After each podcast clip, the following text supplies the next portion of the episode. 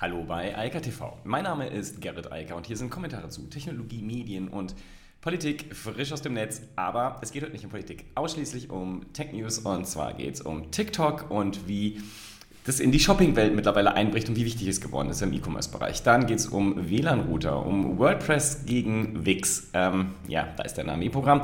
Und dann geht es um OneTrust und Kraken noch kurz. Da ist wieder viel in der Startup-Welt los. Ähm, schon spannend, was im Moment so passiert.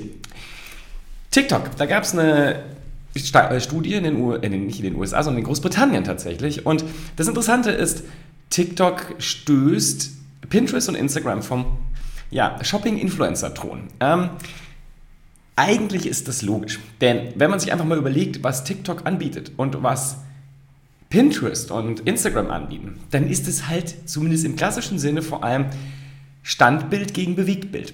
Dass das nicht gut ausgehen kann für das Standbild, das wissen alle, die sich ein bisschen mit Medien beschäftigen. Und diese Studie belegt es jetzt sehr eindeutig. Während früher ja Instagram mal sozusagen der Influencer-Laden war, ist es jetzt halt TikTok.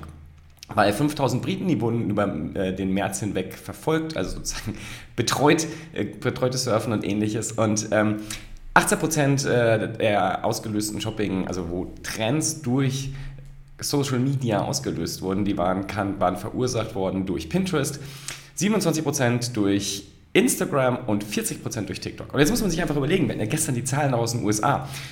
TikTok ist ja relativ klein, aber wer kauft denn ein in großen Mengen? Und ich meine jetzt nicht die großen Investitionen, sondern Mode und ähnliche Dinge, naja, das sind vor allem die Jüngeren. Und die Jüngeren sind halt auch immer weniger auf Pinterest sowieso nicht, aber auch immer weniger auf Instagram und viel stärker auf TikTok. Und selbst die etwas älteren, also bis in die 30er und 40er Jahre, sind halt stärker auf TikTok mittlerweile. Aber nochmal, unter dem Strich muss man einfach ganz klar sagen, TikTok ist eine Bewegtbildplattform. Dass man da besser verkaufen kann, ist, glaube ich, jedem klar, der sich ein bisschen mit Marketing beschäftigt hat und mit Werbung im Speziellen. Und da muss man hier auch noch sehen, TikTok hat halt mit dem Livestreaming einfach ein Element eingebaut, ähm, was halt explizit für das Mobiltelefon optimiert ist und hervorragende Möglichkeiten zum Verkaufen ähm, bietet. Also dieses Livestream-Shopping ist halt einfach der große, nicht äh, wegzudenkende Trend mehr im E-Commerce-Bereich. Und da ist TikTok halt stark. Das ist deren Kernasset. Aber nochmal, die klassischen TikToks, also die videosierten äh, Stories, das ist halt sozusagen das Kerngeschäft. Und das sind die modernen Anzeigen. Ähm, der ganze Rest Fotos sind halt einfach nicht mächtig genug, um die Botschaft rüberzubringen. Und genau daran leiden jetzt die klassischen Fotohoster, also Pinterest und Instagram. Wobei Instagram ja versucht, erst haben sie die Stories kopiert, dann kopieren sie jetzt mit Reels auch die TikToks, aber das hat halt alles nicht so viel Hand und Fuß, denn da habe ich auch gestern darüber geredet, die Instagram Reels sind halt keine TikToks. Ja, das sind auch Videos, aber die Tools, die Instagram zur Verfügung stellt, um sie zu produzieren, sind halt ja, so war das auf TikTok vielleicht damals, als sie noch äh, ausschließlich als in China verfügbar waren, zu Beginn der Zeit. Aber das ist halt dann vier oder fünf Jahre her. Wir reden heute über ein Schnitt, Videoschnittprogramm, was halt sehr mächtig ist mit äh, sehr starken Filtern und Facial Recognition Systemen, die halt unglaubliche Effekte ermöglichen kann halt so Anzeigen sehr schnell äh, produzieren und man kann halt als Influencer natürlich sehr viel dort machen. T3N empfiehlt hier, als Influencer sollte man sich mit TikTok beschäftigen. Ja, das sollte man wohl, denn ähm, das ist halt die Zukunftsplattform und ich glaube, dass Facebook noch lange braucht, um das aufzuholen. Das wird nicht so ein einfacher Deal wie bei den Stories von Snapchat. Diesmal nicht. Und ich glaube weiterhin, dass das gut ist, denn wir brauchen ein bisschen mehr Wettbewerb in diesem ganzen Social Media Bereich, auch in dem Social Commerce Bereich. Und insofern ist das sehr, sehr schön. Ja, und Wettbewerb, das ist etwas, was man bei den Chipherstellern nicht so richtig kennt. Denn Chiphersteller nehmen halt gerne hohe Margen mit und durch die Pandemie und das, was da in den letzten zwölf Monaten so passiert ist, sind einige Sachen durcheinander geraten. Und jetzt kommt wohl die nächste Knappheit und zwar der Chipmangel schlägt jetzt auch bei den WLAN-Routern äh, zu und ähm, Heise sagt hier, das ist, äh, man geht auf Bloomberg zurück, es könnte halt sein, dass WLAN-Router sehr, sehr viel teurer werden. Das liegt A daran, dass die Chips schon nicht verfügbar sind, aber auch daran, dass die Kosten, die Transportkosten enorm gestiegen sind, also von Asien hier rüber. Und ähm, ja, wir werden sehen, wie sich das entwickelt. Dass äh, Europa nur noch wenig eigene Chip-Produktionsstätten hat, ist sicherlich ähm, auch ein Teil des Problems, zumindest wenn es um die Transportkosten geht. Aber die Art und Weise, wie diese Geschäfte abgewickelt werden, mit den enorm langen äh, Zeiträumen, in denen da vorbestellt wird, etc., das ist natürlich das nächste Problem und das schlägt jetzt rein. Und die Analysten sagen auch, das wird uns noch über Jahre begleiten, dieses Problem, dieser gesamte Chipmangel. Und man sieht es ja auch zum Beispiel im PC-Bereich. Notebooks, äh, vorbestellte Notebooks, das reicht bis ins Jahr 2023. Das muss man sich mal vorstellen. Ähm, so lang ist sozusagen die Liste der Leute, die dort eingekauft haben für die Pandemie, äh, die ja jetzt seit zwölf Monaten läuft. Man sieht halt auch, wie schwach viele Unternehmen aufgestellt waren, wenn es um das Thema Homeoffice und so weiter ging. Und ähm, da muss halt jetzt viel nachgeholt werden. Ähm, ja, spannend, schwierig und ich denke, das lässt sich auch nicht lösen und man kann halt einfach auch nicht solche Chipfabriken aus dem Boden stampfen. Das versuchen im Moment auch einige, aber auch das dauert halt und dann hat man irgendwann ein Überangebot, aber das ist dann zumindest für uns Käufer ganz gut. Ja, und dann gibt es ein, ich weiß gar nicht, wie ich das nennen soll, ein Essay, also, oder eher ein Rant. Also, Matt Mullenweg, das ist ja der Erfinder und äh, starke Forcierer von WordPress. Und äh, mit seiner Firma Automatic hängt er dahinter, entwickelt da auch weiter. Aber, und das ist das, worum es in diesem Artikel geht, den er geschrieben hat, WordPress ist halt eben kein kommerzielles Unternehmen. WordPress ist eine sehr große Community von Entwicklern, bis in den Hobbybereich rein Menschen, die sich mit der Software und der gesamten Community beschäftigen. Es ist eine Community mit Zehntausenden, vielleicht Hunderttausenden aktiven Mitgliedern weltweit, die dieses ganze Ökosystem vorwärts äh, treiben. Also auch den Kontext, warum mich das so betrifft äh, und warum mich das äh, interessiert, zu ziehen. Mit Gartentechnik.com ist es so, wir setzen dort auf WordPress auf. Äh, unsere Kunden benutzen WordPress aus vielen Gründen, auf die ich auch gleich zu sprechen kommen werde.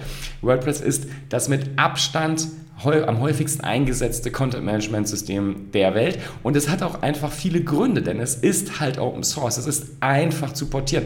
Man kann jederzeit seine WordPress-Instanz nehmen und woanders hingehen.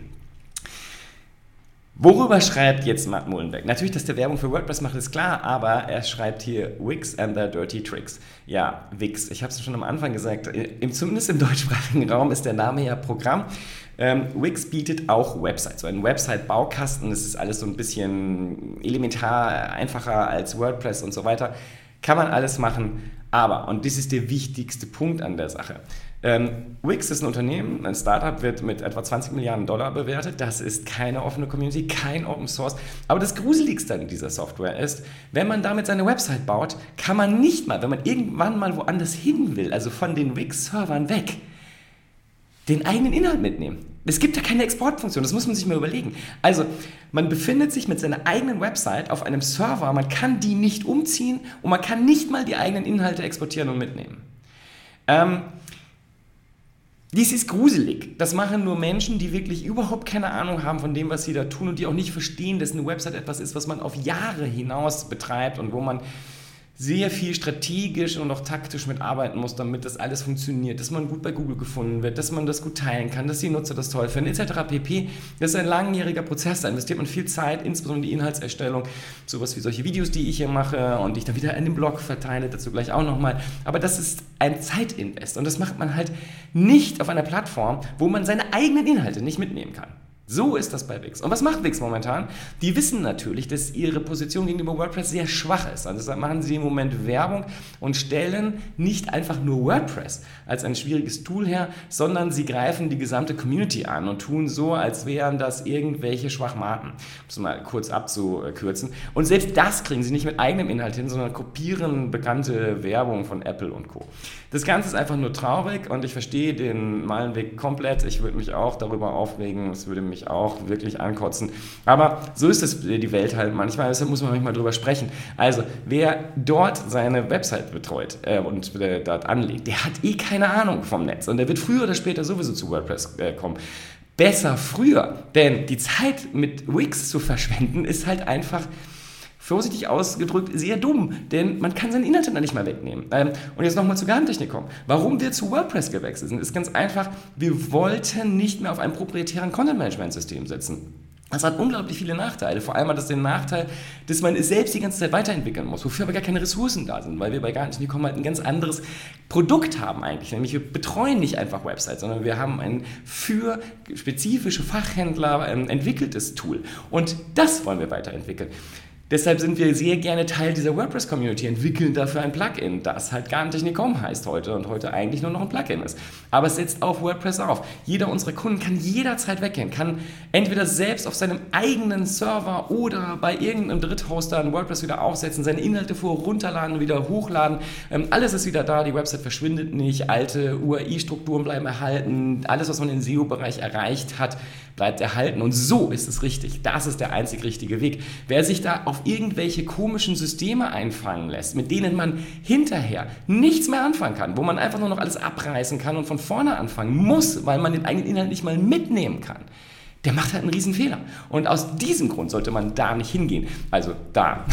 weil das bringt nichts. Also, Wix ist das, was im Deutschen der Name auch sagt. Und WordPress ist eine ganz andere Hausnummer. Und wie gesagt, die Angriffe auf die Community sind einfach lächerlich, vor allem aus dieser Richtung. Ja? Also wenn da jetzt jemand käme und ein Argument hätte, ich ja sagen, okay, da kann man so eine ähm, Mac versus PC-Werbung ja mal wieder auflegen. Das ist ja alles ganz nett. Dann hat uns ja früher auch alle erfreut. Aber in diesem Fall passt es halt einfach nicht. Das ist der PC. Ja? Und den will keiner haben. Das ist die Vergangenheit, in äh, der da gedacht wird. Und deshalb wer über eine neue Website nachdenkt, ganz egal wie groß das Unternehmen ist, nicht dahin gehen. Mal ganz abgesehen von den Geschäftsmodellen, die halt nicht nur dieses Einsperren der Kunden vornimmt, sondern halt auch strukturell einfach viel, viel teurer ist und einem nicht die Freiheiten gönnt, die man braucht im Web, weil man sich ständig anpassen muss an das, was da draußen technologisch so passiert. Ja, und damit sind wir bei OneTrust. OneTrust ist neben Google und Facebook einer der ganz großen Gewinner der DSGVO. Klingt verrückt? Nein. OneTrust, das sind die Jungs, wo man immer diese lustigen großen Cookie-Dinger wegklickt. Ähm, das machen die für ganz viele Unternehmen, weil die Unternehmen keine Lust haben, sich mit der Sache eigentlich auseinanderzusetzen ähm, und Privatsphäre eigentlich auch gar nicht wirklich schätzen. Deshalb gibt es hier sozusagen eine Automatisierungslösung für die ganzen Privatsphären-Tools. Das ist vor allem auch wichtig, wenn man international unterwegs ist. In Kalifornien gilt letztlich die DSGVO auch, heißt da ein bisschen anders, aber gleiches, gleiche Situation. Viele andere Länder haben auch Privatsphärenrechte und OneTrust bietet halt vor allem für das Problem, Riesen, Riesenproblem, Cookies eine Lösung und dafür klickt man dann diese lustigen Cookie-Wegklick-Teile. Äh, manchmal auch bei OneTrust muss man das 100 Mal machen, dann offensichtlich sind sie nicht fähig, das zu speichern. Ähm, was ich daran echt problematisch finde, äh, die haben jetzt gerade 204 Millionen Dollar eingesammelt und ich gönne ihnen das Geld und sie werden sicherlich das Tool ausbauen und hoffentlich besser machen. Vielleicht können sie dann demnächst auch immer auf Speichern drücken, sich das auch merken für eine Website. Das wäre ja mal ein Anfang.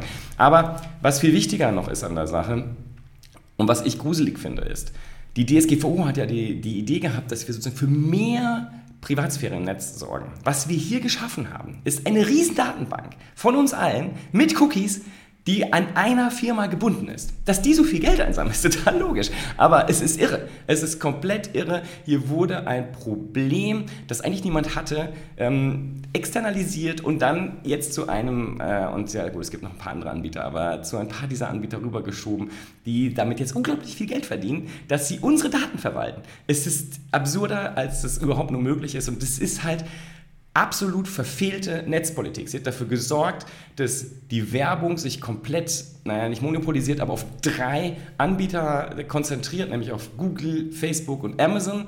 Weil man Amazon in dem Kontext rausnehmen muss, die machen keine Werbung irgendwo im Web, sondern nur auf ihrer Website.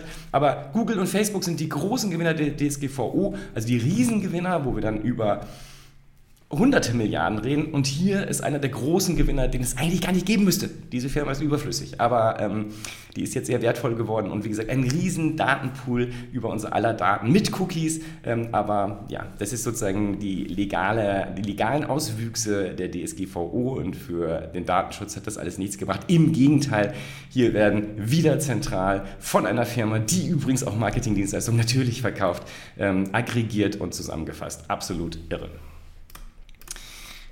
Ja, und dann noch zuletzt kurz einmal mehr zum Bitcoin. Nein, äh, natürlich nicht, sondern zu Kraken. Also am 14., das ist ja bald, geht Coinbase an die Börse und jetzt hat Kraken angekündigt, das wollen wir wohl auch. Jetzt ist Kraken natürlich nicht so groß wie Coinbase, sie sind die, der, die viertgrößte Bitcoin- und überhaupt Kryptowährungsbörse der Welt, aber sie haben jetzt schon mal angekündigt, dass sie da auch Lust dran haben.